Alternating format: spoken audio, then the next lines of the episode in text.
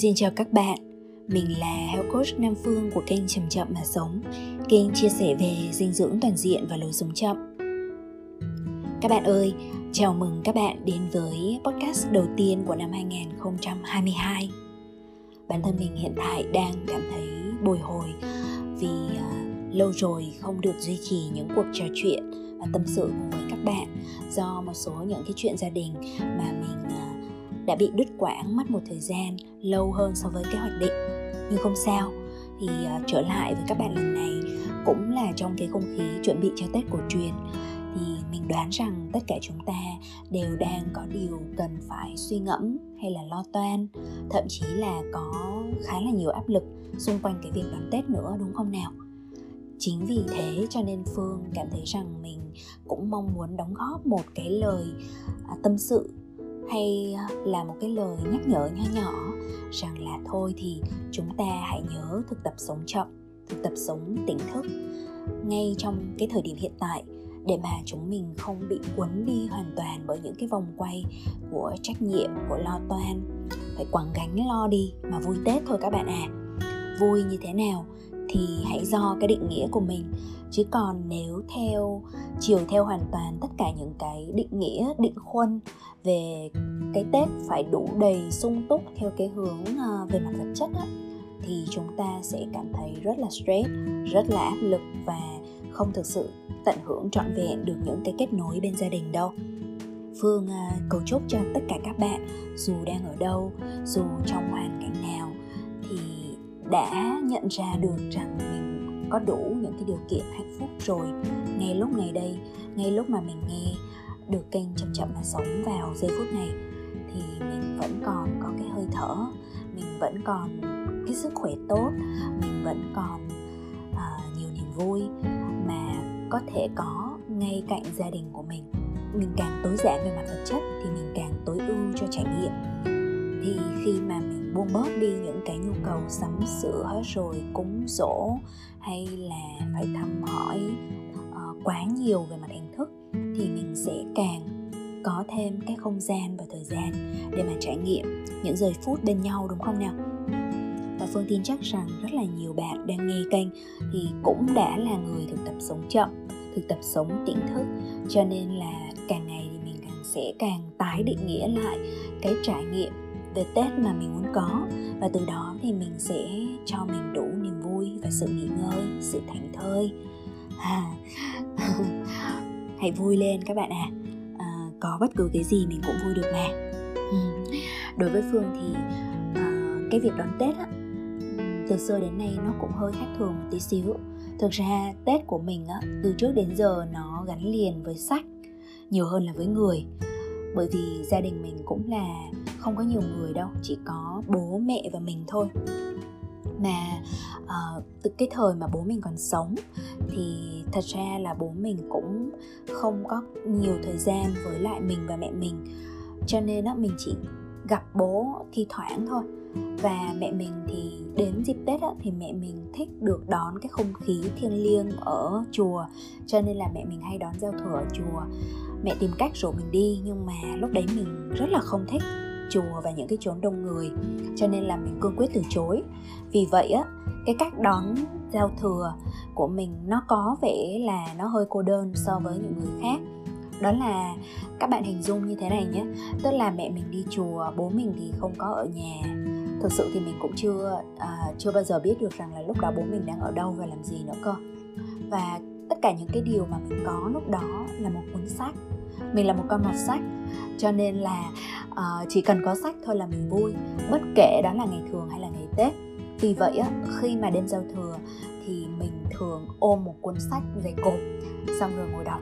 Ngồi đọc cho đến tận cái lúc mà giao thừa thì mình có đặt chuông đồng hồ hoặc đơn thuần là nghe cái tiếng mà mọi người hò reo á thì mình biết đó là giao thừa thì mình biết rằng là mình đứng lên mình đi làm một số cái nghĩa vụ. Ví dụ như lúc đấy là mẹ mình dặn mình rằng là giao thừa thì phải uh, thắp nến hương hay là làm một số cái nghi thức gì đó tự nhiên bây giờ mình cũng quên rồi. Đối với bàn thờ gia tiên bàn thờ đức phật cho nên là mình sẽ đứng lên và mình làm theo đúng lời mẹ dặn. À, nhưng mà đối với mình lúc đấy nó hoàn toàn mang tính nghi thức và mình làm rất là vô cảm và sau đấy thì mình quay trở về với cái cuốn sách mà mình đang đọc dở. Mình đọc thêm một tí xíu nữa cho đến khi nào mình cảm thấy mệt và buồn ngủ thì mình đi ngủ.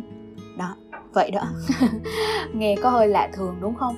Nhưng mà đối với mình thì nó hoàn toàn ok. À, trong những trong suốt những cái năm thời à, à thời thanh xuân thời tuổi trẻ đó thì mình à, đón giao thừa với lại sách à, rồi là khi ngay cả khi mà đến ngày tết thì mẹ mình cũng thường xuyên đi làm công quả ở chùa. Bố mình cũng chỉ về nhà à, lúc này lúc khác thôi. Còn cuối cùng thì hầu hết thời gian mình cũng ôm cuốn sách và đọc say sưa trong suốt cái dịp tết. Khách đến thì giúp bố mẹ đón tiếp rồi sau đó lại thôi. Và cái chuyện một sách của mình á nó tại vì là trong năm mình cũng một sách cho nên là tết cũng là một dịp càng là dịp để mọt sách bởi vì lúc đó mình không có phải lo lắng quá nhiều về những bài kiểm tra hay là cái chuyện học rồi những cái chuyện linh tinh khác ở trường á. Cho nên là mình mình vui á. À, thi thoảng thì cũng có một cái cảm giác gì đấy nó hơi tủi thân bởi vì là có ít người bên cạnh nhưng mà hầu như thì mình cảm thấy hoàn toàn ổn. Thì cái xu hướng đó của mình nó nó theo mình cho đến tận giờ phút này à, bây giờ thì bố mình đã mất rồi cho nên á à, chỉ còn mình và mẹ mình. Nhưng mà thực ra thì cũng vì hoàn cảnh gia đình mà mình không tiện để kể chi tiết hết. Nhưng mà không phải năm nào mình và mẹ mình cũng đón tết cùng với nhau được. À, năm ngoái thì có cùng với nhau hai mẹ con cũng cùng nhau đi chụp ảnh hoa đào và chúc tết à, một vài thôi một vài hộ gia đình ở đà lạt mà hai mẹ con cảm thấy thân thiết. Còn à, trong năm nay này các bạn thì một lần nữa mình sẽ có khả năng là sẽ không có mẹ bên cạnh bởi vì rằng là mẹ mình thì vẫn đang ở ngoài bắc à, chăm sóc cho bà ngoại của mình. Bà ngoại của mình bây giờ tuổi đang rất là cao và à, cần có mẹ mình bên cạnh và các à, các cậu các bác bên cạnh để mà hỗ trợ chăm sóc nữa. Còn mình thì à, một số chuyện nhà cửa khiến cho mình à, cũng không được đón tết cùng với mọi người mà mình quay trở về đà lạt. Nhưng mà thực sự á thì bản thân mình do là từ trước đến giờ mình quen một mình rồi cho nên là mình cảm thấy rất là ổn luôn. Mình không có cảm thấy tủi thân hay là có quá nhiều buồn phiền gì cả. Và mình đã mua rất là nhiều sách để mà chuẩn bị đón tết cùng với sách. À, có thể là có một vài người bạn sẽ đến Đà Lạt chơi với mình vào dịp Tết.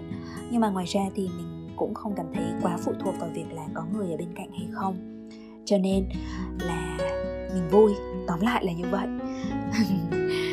À, thì bây giờ nó chỉ khác một đôi chút là bởi vì mình có nhà riêng rồi đã được gọi là người trưởng thành và có những cái chuyện thu vén nhà cửa thôi. Và khi mà nghĩ đến những cái chuyện mà mình có thể chăm sóc lại vườn tường này quét dọn nhà cửa chăm chút cho những thứ nho nhỏ nho nhỏ xung quanh ngôi nhà nhỏ của mình thì tự nhiên mình cũng cảm thấy vui. Bởi vì mình sẽ đón khách theo một cái tâm thế rằng là uh, có những cái sự kết nối chân thành chứ không phải là do khách sáo hay là lễ nghi. Thì cái tinh thần của mình là vậy. Và mình à, đang chuẩn bị việc đón tết và chuyện nhà cửa của mình thông qua một cái nguyên tắc đó là nguyên tắc mắt không thấy nhưng tim cảm được mắt không thấy nhưng tìm cảm được là nói về cái sự trải nghiệm. Thì trong một cái không gian sống á, thì có rất là nhiều thứ mà khi mà người khách đến họ có thể không nhìn thấy đâu nhưng mà họ có thể cảm nhận được trước đó là cái kết nối của mình với họ. Mình có hiện diện hay không năng lượng của mình như thế nào hay là cái không khí chung ở trong cái gian nhà đó. Một cái người chủ không nhất thiết phải là cứ phải thể hiện qua những cái vật chất như là bánh mứt sự trang hoàng nhà cửa nó còn có thể được thể hiện thông qua cái năng lượng chung mà khi mà người khách đi vào thì họ cảm nhận có bình yên hay không có thân mật có ấm cúng hay không. Thì đây là một trong những cái nguyên tắc mà mình đang suy nghĩ. Thì chính vì thế cho nên là mình sẽ chuẩn bị tết không phải dưới dạng là sắm sửa nhiều. Đầu tiên và quan trọng nhất là năng lượng của chính mình. Vì vậy là mình sẽ đi một cái khóa tu trước tết rồi sau đấy khi mà mình quay trở về thì mình sẽ quét tước cho gọn gàng và sắm sửa những cái rất là cơ bản để mà mời khách như là trà và mứt. Và những cái loại bánh mứt và trà mà mình thường mua cũng là từ những cái người anh chị em ở ngay Đà Lạt này họ có gì thì mình đều hoan hỷ để mà mua. Và sau đó thì khách đến thì mình mời ăn cùng mình một vài miếng thôi. À, thì đấy là cái cách gọi là rất là tối giản của mình trong việc đón tết. Một cái điều nữa mà tại cái giai đoạn này thì mình cảm thấy là chia sẻ thêm với các bạn muốn tâm sự với các bạn. Đó là à, một cái mà mình hay gọi vui là deadline tuổi 30 à, tức là sao? À, sinh nhật của mình thì vừa qua là vào ngày 12 tháng 1 và mình vừa đón tuổi 29 à, còn một năm nữa là sẽ đến 30 rồi và 30 cũng là một cái dấu mốc mình cho rằng rất là thú vị trước đây thì cũng có cái giai đoạn khi mà nghĩ đến chuyện là mình sắp qua tuổi 30 thì mình cũng có một chút cái áp lực nhẹ. À, giống như là việc mình sắp hết thanh xuân. Nhưng mà đến cái giai đoạn này thì tự nhiên là các bạn à, suy nghĩ nó thay đổi tư duy nó thay đổi và mình lại cảm thấy rằng mình sẵn sàng để đón cái giai đoạn à, trên 30 tuổi.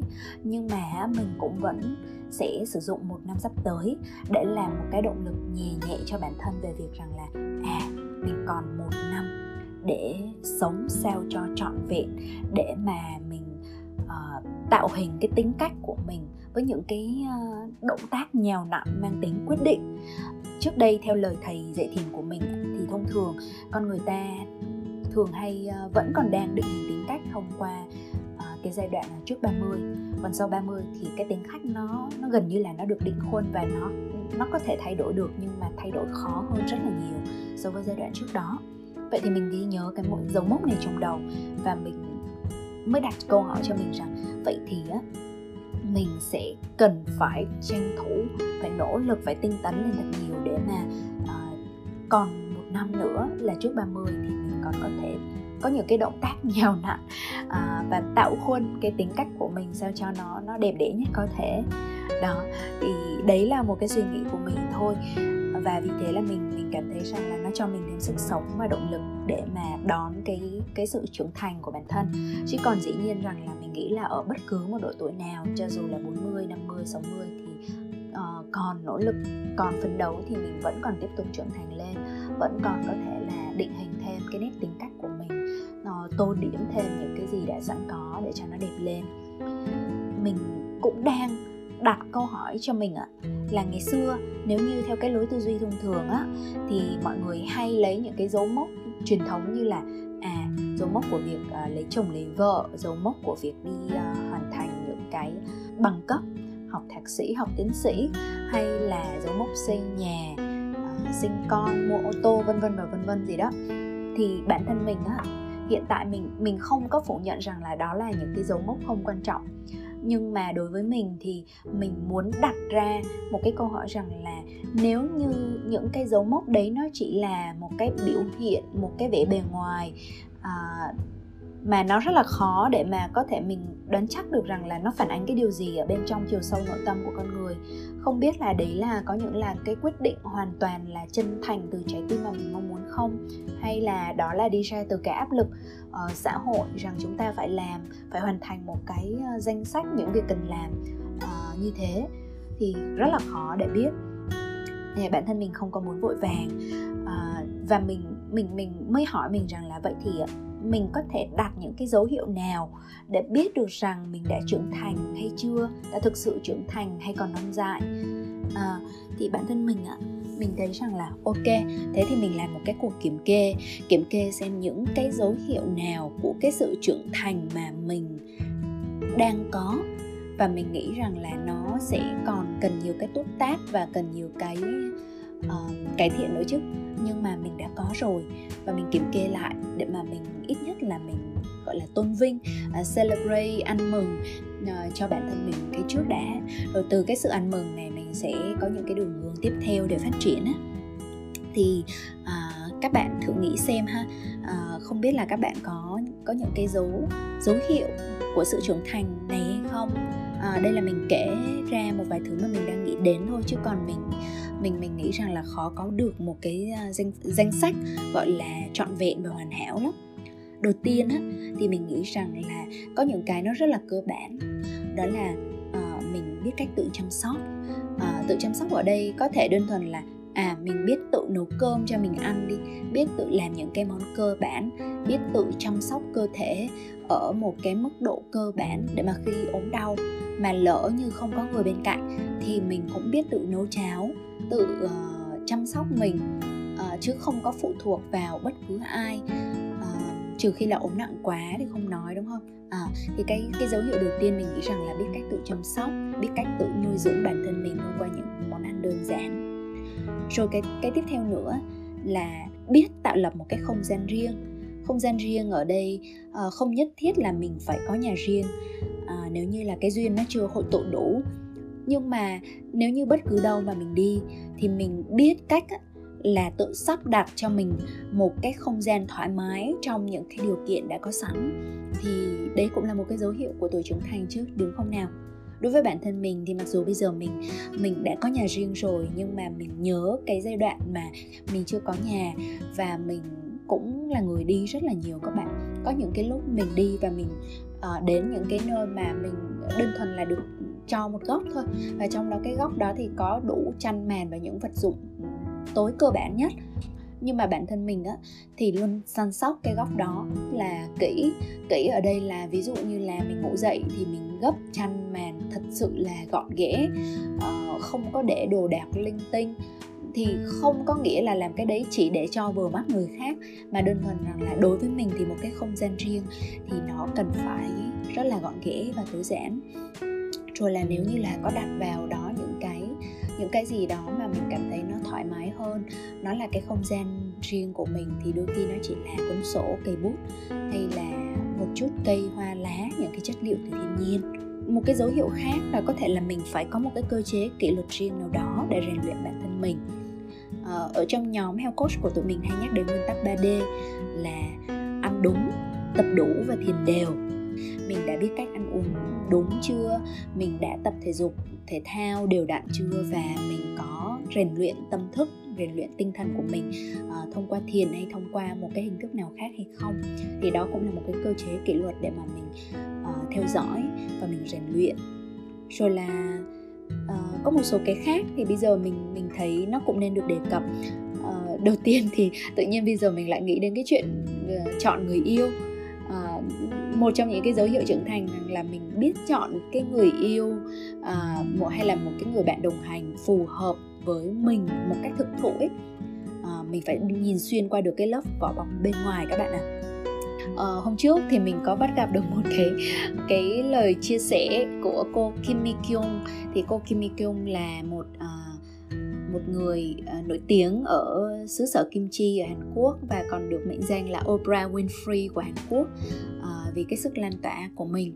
Thì cô Kim Mi Kyung có nói đến uh, một cái kinh nghiệm thú vị cho các bạn gái là khi mà chọn uh, người yêu hay chọn bạn đời á thì hãy chọn như chọn cổ phiếu ấy tức là đừng có ngu dại mà lại đi uh, mua cổ phiếu lúc giá của nó đang rất cao phải biết là cái cổ phiếu nào bây giờ giá vẫn đang mềm nhưng mà trong tương lai nó có khả năng tăng trưởng.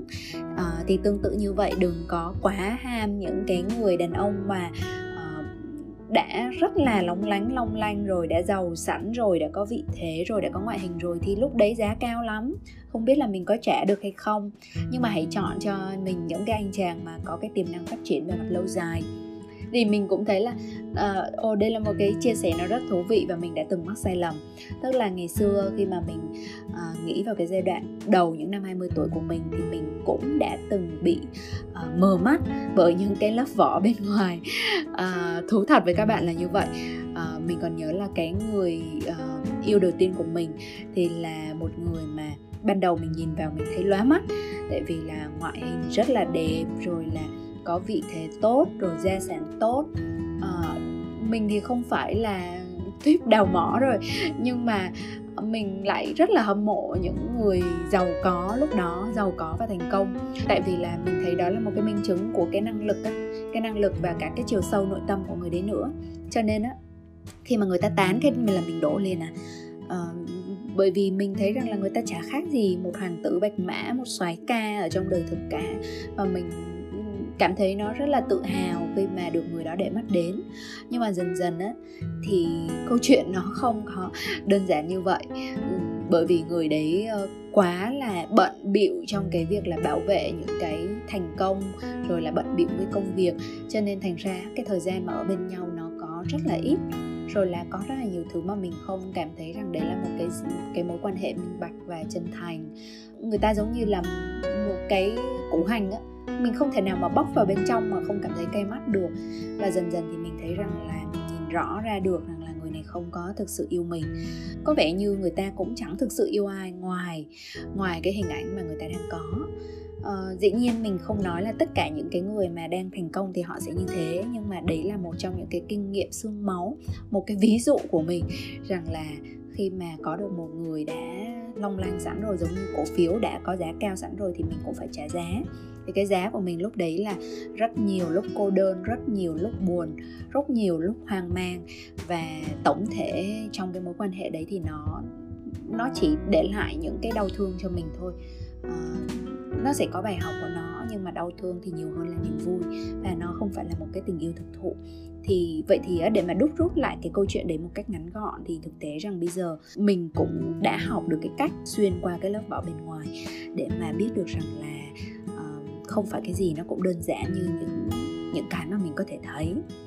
Và một số cái dấu hiệu trưởng thành khác bao gồm là mình không có đổ lỗi quá nhiều cho cha mẹ. À, mình thấy rất là nhiều bạn trẻ hay đóng vai nạn nhân khi mà nói đến cha mẹ mình. À, trách cứ họ. Thậm chí là cảm thấy xấu hổ về họ cảm thấy họ chỉ mang đến rắc rối cho mình. Rất là nhiều cái tranh cãi giữa cha mẹ và con cái. Và nói thật là bản thân mình cũng đã từng đổ lỗi cho cha mẹ về rất là nhiều chuyện. Uh, về cái chuyện là họ không không không không sống hạnh phúc ở bên nhau không phải là một ví dụ tốt. Nhưng mà thực tế là bây giờ mình không còn đổ lỗi cho cha mẹ nữa mà mình chỉ nhìn vào những cái điểm tốt đẹp mà họ đã trao cho mình. Thì mình cảm thấy rất là biết ơn về những cái hạt giống tốt mà ba mẹ đã trao. Um, một dấu mốc khác đó là mình biết mình thực sự muốn gì cần gì cái ranh giới của mình là như thế nào? Thế nào là ok và thế nào là không ok? Nếu không ok thì biết nói không. Một cách rất là cương quyết và dứt khoát thì mình cần phải vạch rõ cái ranh giới đấy cho người khác. Cho dù đó là ranh giới về mặt vật lý, ví dụ như là cái cái gian phòng riêng của tôi, thì khi anh đi vào thì anh có cần gõ cửa hay không, hay là anh cứ thế sầm sọc xông vào? Hay là những cái ranh giới về mặt thân thể à động chạm như thế nào là chừng mực? Ở cái giai đoạn này của mối quan hệ thì việc động chạm có ổn hay không ở mức độ nào thì có thể. Đó rất là cần vạch ra để cho người kia được biết. Nhiều nhiều thứ nữa các bạn à biết gì nữa nhỉ? Một cái dấu hiệu khác của cái sự trưởng thành đó là trưởng thành về mặt cảm xúc. À, trưởng thành về mặt cảm xúc đối với mình thì trước hết là biết làm bạn với cô đơn với sợ hãi với những cái cảm xúc khó. Nếu không phải là làm bạn thì biết cách chấp nhận và không trốn tránh nó. À, biết cách xoa dịu để mà làm an ổn thân tâm của mình và biết được rằng là bất cứ một cái khó khăn gì nó rồi cũng sẽ qua đi. Và rất là nhiều cái khó khăn nó xảy ra là do cái câu chuyện mà mình tự tạo ở trong tâm trí mà thôi.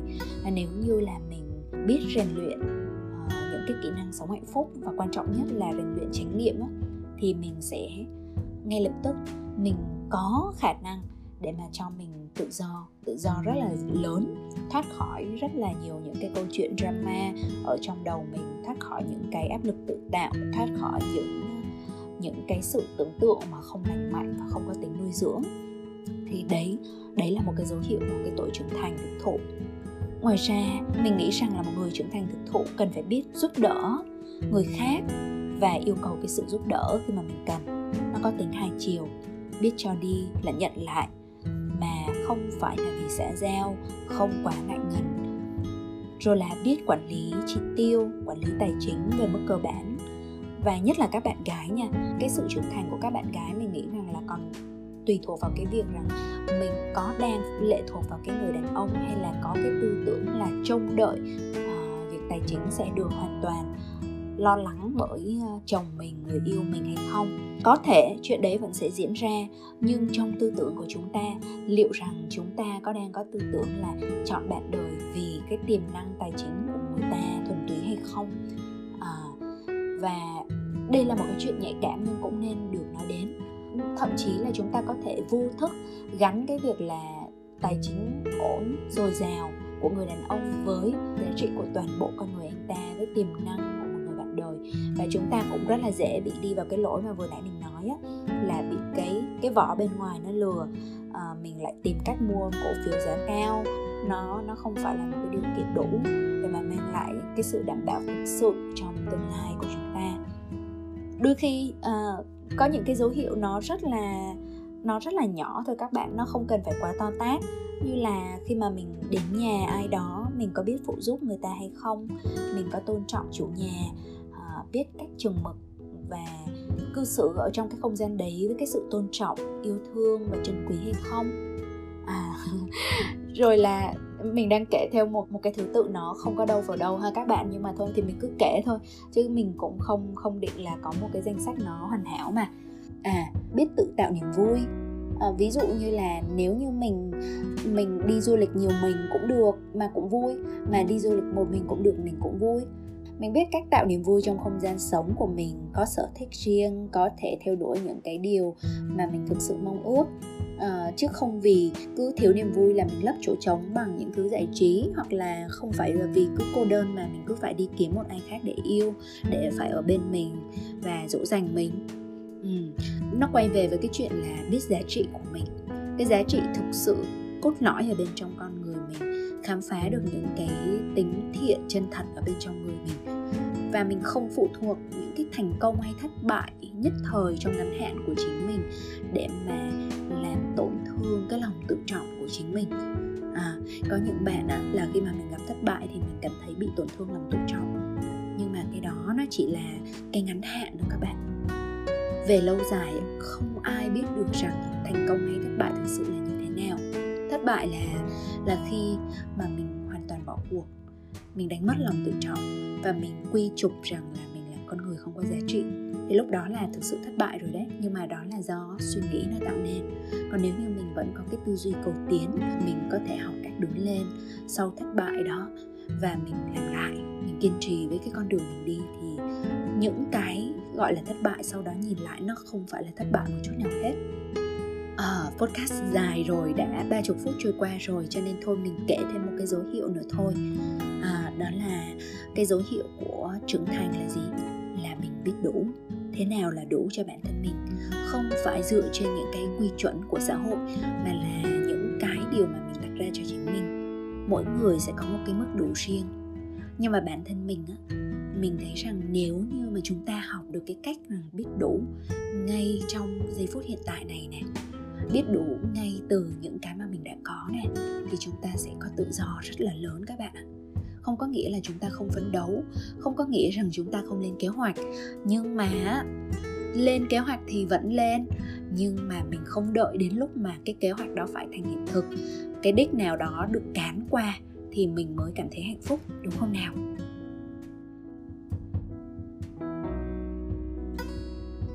Mình chúc các bạn thế này mình chúc các bạn cũng biết đủ. Đủ cái gì? Đủ cô đơn để trân trọng những lúc mà có người bên cạnh. Đủ nước mắt để biết quý nụ cười. Đủ ốm đau để biết quý sức khỏe. Đủ vấp ngã để biết quý những người đã nâng đỡ bạn đi lên. Và đủ trầy chặt để biết quý những lúc mà mình và đủ những cái lúc mà mình nín thở. Để biết quý lúc mà mình còn đang thở, còn đang sống. Đấy là cái ờ, cái lời nhắn nhủ mà phương để lại cho tất cả các bạn và cũng là lời nhắc nhở cho chính bản thân mình. Cảm ơn các bạn đã lắng nghe và hẹn gặp lại các bạn vào số tiếp theo của chậm chậm mà sống.